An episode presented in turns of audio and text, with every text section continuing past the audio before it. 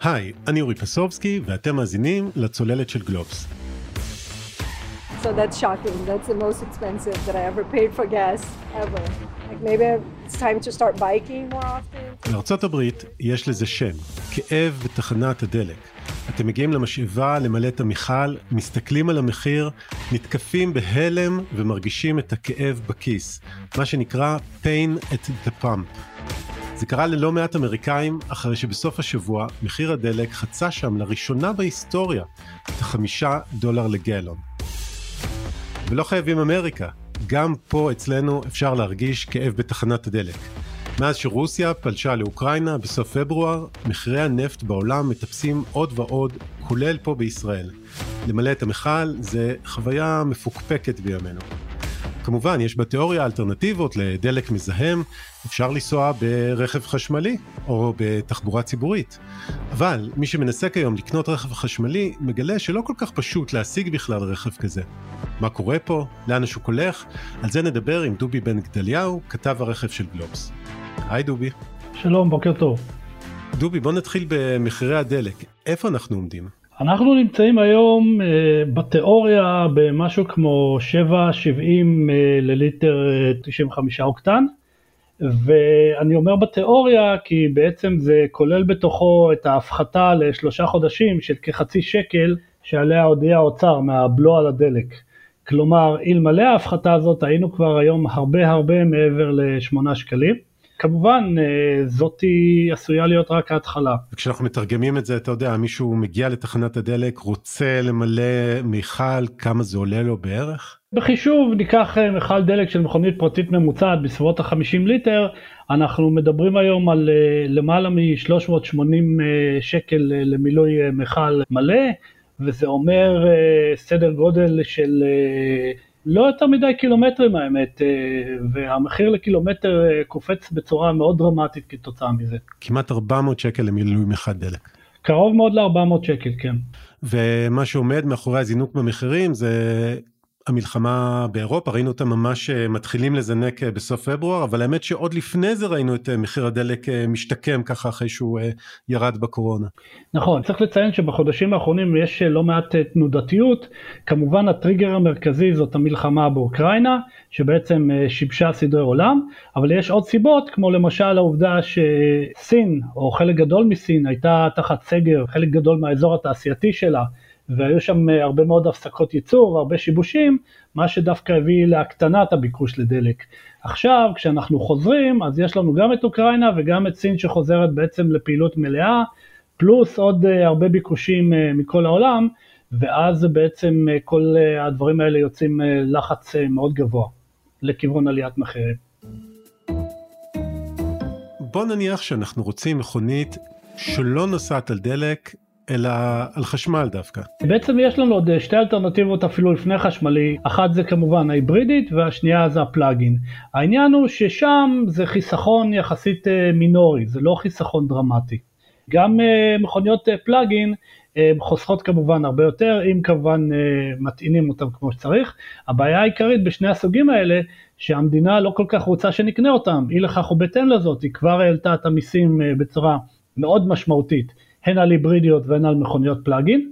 אה, ואנחנו צפויים לפחות בפלאגין, בעצם בהיברידי היום אין כבר שום הטבות אה, במס קנייה, ובמכוניות פלאגין אה, אנחנו כבר היום עומדים קרוב מאוד לעלייה, עוד עלייה משמעותית במס הקנייה.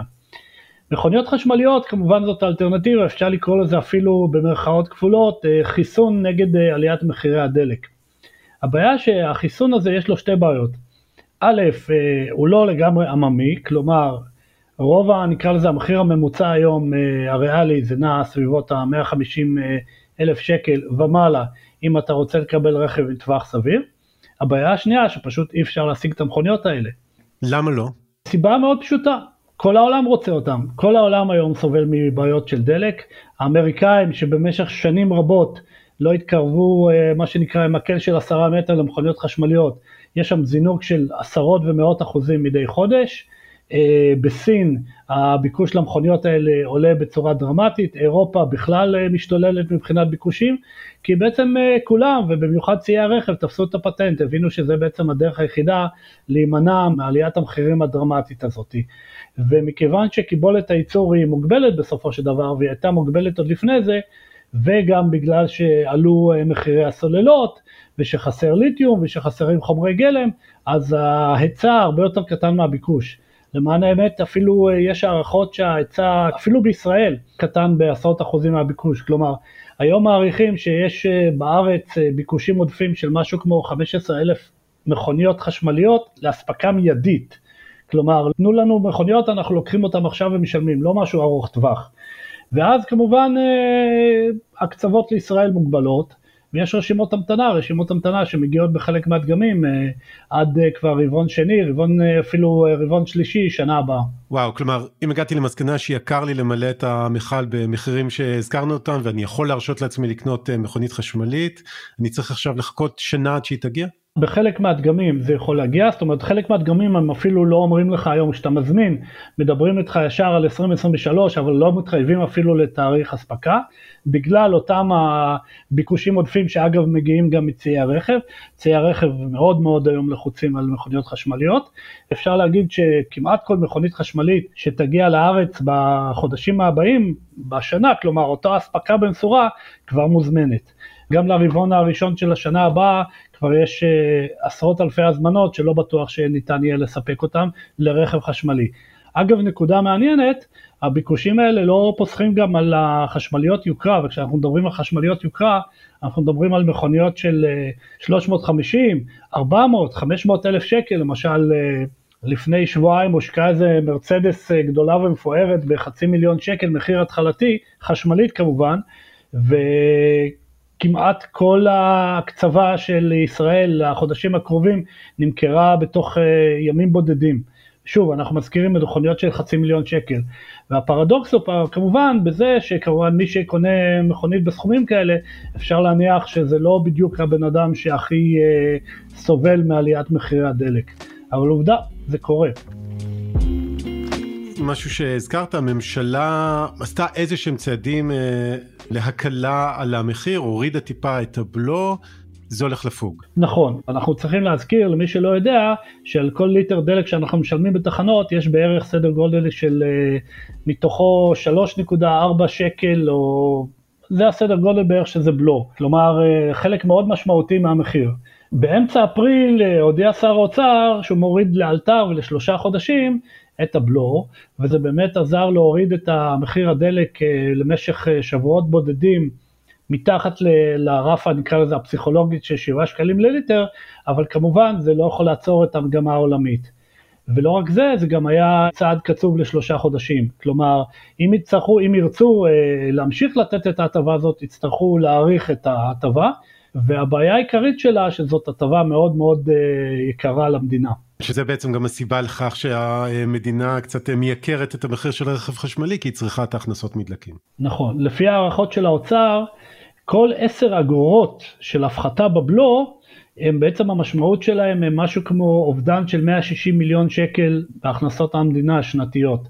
Hmm. וזאת אחת המגבלות, כי כמובן אה, בתיאוריה יכלו להוריד עוד שקל פה ועוד שקל שם כדי לייצב את המחירים, אבל uh, למדינה יש קו אדום מבחינת מה שהיא מוכנה לספוג באובדן הכנסות. עכשיו צריך להזכיר שגם מי שנוסע במכונית, uh, לא כולנו משלמים על הדלק. נוצר פה בעצם מצב uh, מאוד מעניין, שיש לנו פה, אפשר לקרוא לזה, שני מעמדות של נהגים. יש את המעמד, uh, נקרא לזה המעמד הפשוט, שזה המעמד שמשלם את הדלק מכיסו, והוא כמובן uh, סובל ב... בתקופה הנוכחית ואפילו מקטין את הנסועה שלו באופן uh, מאוד צפוי, מצמצמים בנסיעות לא חיוניות, מצמצמים אולי אפילו את מכסת הדלק המשפחתית ופחות נותנים לילדים וכולי. ומצד שני יש לנו את uh, מקבלי הרכב הצמוד, שאנחנו מדברים בישראל על סדר גודל של uh, כ-290 אלף איש עם כלי רכב פרטיים צמודים, מתוכם בערך 220 אלף uh, כלי רכב בליסינג.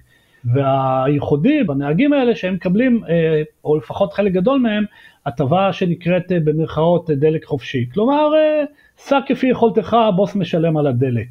הממוצע השנתי של כלי הרכב האלה זה בערך סדר גודל של 30 אלף קילומטר בשנה, שזה פחות או יותר כפול מהקילומטראז' של כלי רכב בבעלות פרטית, והמשמעות היא שעלות הדלק למעבידים הולכת להתייקר עכשיו בצורה מאוד מאוד משמעותית. כלומר המעביד משלם את חשבון הדלק של העובד, העובד משלם חלק אה, מהליסינג והמעביד משלם את מלוא עלות הדלק וכשהדלק מתייקר העלות למעבידים מתייקרת גם היא. נכון. יש מעבידים שמגבילים, אם אפשר לקרוא לזה הגבלה, את הקילומטראז' אה, לסדר גודל של משהו כמו אה, 30 אלף אה, קילומטר בשנה, אבל אה, בפועל, אה, מכיוון שהדברים האלה מעוגנים בחוזים מול העובדים, אף מעביד גדול לא יעלה על בריקדות ולא יפתח בסכסוכי עבודה כדי להעלים את הסעיף הזה.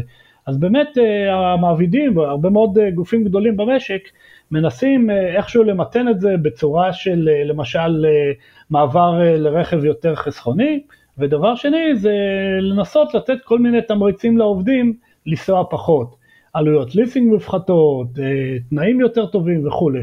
אגב, כשאנחנו מדברים על מעבידים, אנחנו מדברים גם על מדינת ישראל בכבודה בעצמה, שיש לה כמה אלפי כלי רכב צמודים לעובדים, וגם שם מקובלת אותה הטבת דלק. כשאני מניח שאתה יודע, יש פה איזשהו... אה...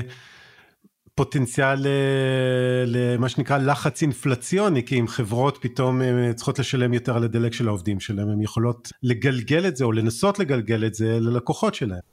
אמת לחלוטין אנחנו מדברים על אה, כשיש לך מקום עבודה עם אלף אלף חמש מאות ויש אפילו מקומות עבודה מעסיקים עם הרבה אלפים של כלי רכב צמודים אנחנו מדברים על תוספת מאוד רצינית לעלויות. והדרך הכי, אה, או בעצם אולי היחידה, ברגע שאי אפשר לשכנע את העובדים לנסוע פחות, זה לגלגל את העלויות למחירי המוצרים. עכשיו, אה, חלק מהם זה כמובן גם מוצרים לייצור, זה מקטין את התחרותיות, אבל גם פה, בתוך הארץ, אה, המשמעות היא בפירוש, אפשר להרגיש את, ה, את העלויות האלה מתגלגלות למוצרים ולשירותים, כי אין למעבידים לאיפה לגלגל את זה אחרת. אחד מהדברים שהם יכולים לנסות אני מניח זה פשוט לעודד את העובדים אה, לעבוד מהבית יותר. ופה באמת אה, זה אפשר לקרוא לזה אולי סוג של אה, פתרון קסמים או פתרון זמני וכולי, כי בעצם אנחנו ראינו שבתקופת סגרי הקורונה וגם אחריהם כשהרבה מאוד חברות במשק עבדו מהבית, הם הצליחו גם לשמור על פרודוקטיביות וגם בעיקר הם הקטינו את הנסועה. כי אנחנו יודעים בפירוש לפי הנתונים הסטטיסטיים שבשנה של הקורונה וגם בשנה שאחרי זה הנסועה הייתה יותר אה, נמוכה משמעותית. ויש לזה כמובן יתרונות אחרים, פחות עמידה בפקקים וכולי. אבל העניין הוא שבאמת לא כל מקומות העבודה אה, ערוכים ובנויים אה, להעביר את העובדים שלהם או להמשיך את העבודה של העובדים שלהם מהבית, וכמובן לא כל העובדים מוכנים לזה. אוקיי, okay, אז דיברנו על אה, אותם אה, חלק מהעובדים שיש להם אה, רכב מעבודה או ליסינג, זה 300 אלף איש, פחות או יותר בוא נגיד, אבל אתה יודע, מה עם מי שאין לו רכב מעבודה? מי שאין לו רכב מעבודה, אז קודם כל כמובן הוא אה, משלם יותר, או מצמצם את הנסיעות, או כמובן יש לנו את החלופה התיאורטית, ואני מדגיש תיאורטית, שזה כמובן אה, לנסוע יותר בתחבורה ציבורית. כן. הבעיה היחידה שאנחנו כמובן יודעים שכרגע לפחות, אין אה, בישראל אה, תחבורה ציבורית יעילה מספיק שיכולה לשכנע בעלי רכב פרטי לעזוב את הרכב לגמרי ולעבור לתחבורה ציבורית. א', כמובן זה לא 24/7, אה, ודבר שני, זה לא מספיק יעיל, כי סך הכל חלק גדול מהתחבורה הציבורית לא מספיק יעילה, בינתיים לפחות. וזאת אחת הסיבות הגדולות לגודש. לפיכך, יש מה שנקרא קשיחות, או מה שהאוצר קורא קשיחות בביקוש לדלק. כלומר, לא משנה מה שלא יעשו, אנשים ימשיכו לנסוע וימשיכו לשלם. ויכול להיות שאפילו אולי הם בונים על זה. אגב, אתה יודע, הזכרת שהאוצר הוריד את הבלו, המס אה, על הדלק.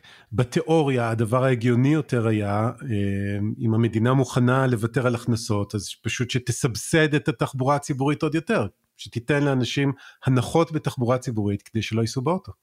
כן, הבעיה היא באמת בתחבורה ציבורית זה לא העלויות, העלויות כבר היום הן אה, נמוכות משמעותית מאשר נסיעה ברכב פרטי. הבעיה כמובן זה הנושא של הנוחות, כי אם אתה אפילו אה, בתוך העיר רוצה להגיע נאמר לתחנת הרכבת ולנסוע נסיעה בין עירונית, אתה יכול לקחת אוטובוס, זה ייקח לך 40 דקות, אתה יכול לעשות את זה ברכב הפרטי שלך, בשעות שלך, וזה ייקח לך 10 דקות או רבע שעה.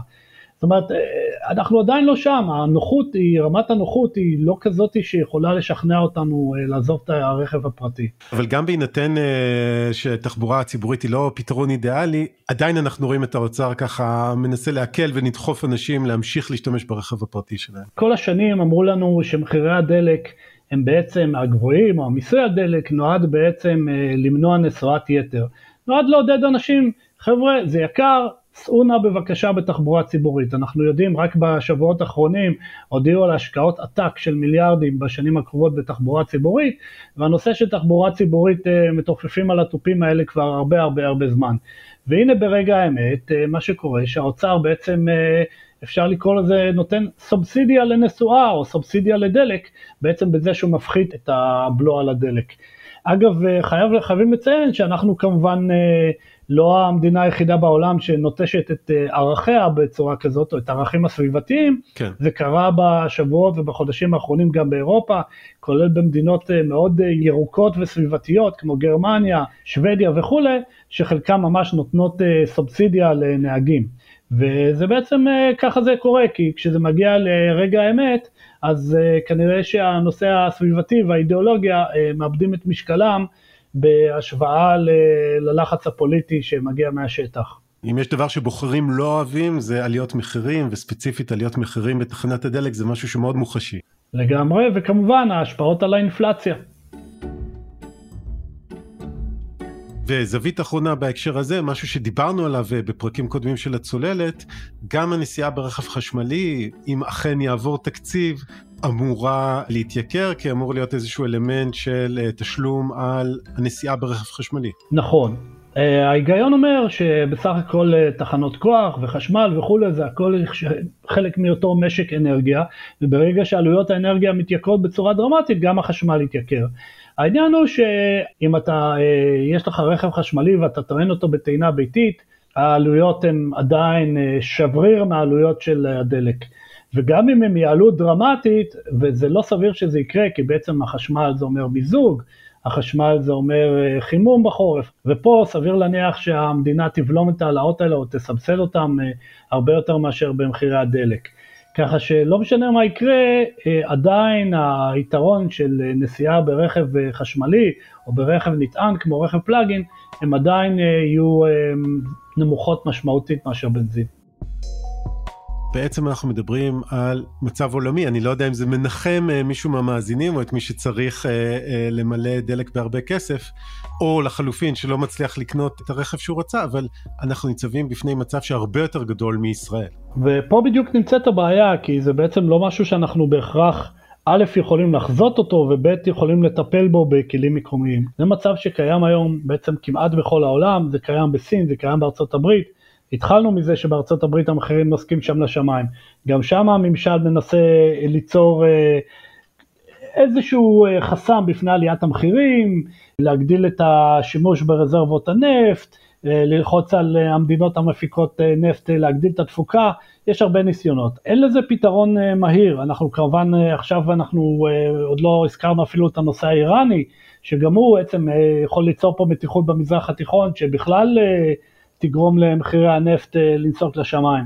כלומר, יש לנו פה, אנחנו נמצאים פה באיזשהו מלכוד, שיש גם, אה, נקרא לזה למען ההגינות, גבול בכמה תלונות שאנחנו יכולים לבוא לממשלה, כי בעצם גם הממשלה שלנו היא אה, חלק מהמשחק הכולל. נכון לעכשיו התחזיות מאוד לא אופטימיות, התחזיות מדברות על סדר גודל של עד 175 דולר לחבית, אולי אפילו עוד בחודשים הקרובים, כמובן בכפוף להיקף הייצור, אם יצליחו להגדיל את הייצור או לא יצליחו להגדיל את הייצור. אנחנו הולכים פה בהחלט לתקופה בעייתית שאין לנו הרבה שליטה עליה. אם המחירים כרגע הם סביב 120 ומשהו דולר לחבית, אז אתה אומר שיש עוד הרבה לאן לעלות, וזה עשוי להיות עם השלכות כלכליות כואבות, אבל אתה יודע, דובי, אם לחפש פה איזשהו אה, אה, קרן אור בכל הסיפור הזה, או את אה, חצי, אה, חצי חבית הדלק המלאה, אולי אה, מחירי דלק גבוהים זה מה שאנחנו צריכים. אתה יודע, מדברים על זה שהאנושות לא יכולה להמשיך להשתמש אה, בדלק כמו שהיא עשתה עד כה, כי אנחנו אה, צולים את עצמנו למוות אה, באמצעות אה, פליטות הפחמן. אז צריך אה, אולי מחירי אנרגיה גבוהים יותר, וזה מה שיגרום לנו לנסוע פחות ולעבור אה, לחלופות יותר ירוקות. כן, הבעיה במחירי אנרגיה גבוהים כמובן שזה לא רק אה, רכב ונסועה, זה כמובן אה, גם דברים אחרים, חימום, קירור, אה, פעילות תעשייתית וכיוצא בזה. זאת אומרת, איך שזה לא יהיה, אנחנו חוטפים מהנושא הזה. העניין היחידי זה שבאמת עוד לא ברור אם יש, אם אנחנו נמצאים בגל, או שזה המצב שהולך להתייצב, כי סך הכל לפני חצי שנה, שנה בערך, לפני המלחמה באוקראינה, כולם צפו שתהיה עלייה משמעותית, ומחירי הדלק יגיעו, ינוע השנה ובשנה הבאה סביב 80 אה, אה, דולר לחבית, שזה אמנם גבוה, אבל זה סביר לגמרי. אבל זה הרבה מאוד, אה, הרבה מאוד אנליסטים מלומדים ופרסמו תחזיות מנומקות. ככה שזה להערכת רבים, זה המצב הטבעי שאנחנו צריכים להיות בו. והמצב הנוכחי כביכול הוא מצב הלא טבעי. אבל אה, זאת באמת שאלה, כי כרגע העניינים אה, משתנים בצורה כל כך אה, מהירה, שקשה מאוד לתת תשובה על זה. אבל אין ספק שמחירי אנרגיה גבוהים הם לא טובים בכלל, נקרא לזה, אולי אפשר לקרוא לזה לאנושות, מהרבה בחינות של, של רמת חיים. אולי הם טובים יותר לאטמוספירה, זה יכול להיות. דובי בן דליהו, תודה רבה. תודה רבה. עד כאן עוד פרק של הצוללת. אתם יכולים למצוא אותנו באפליקציות החביבות עליכם ובאתר גלובס, ואתם מוזמנים לדרג אותנו גבוה או לשלוח את הפרק לחברה או חבר שחוסכים כסף לתדלוק. ניר לייסט ערך את הפרק, הילה וייסברג היא עורכת הפודקאסטים של גלובס, אני אורי פסובסקי, להתראות.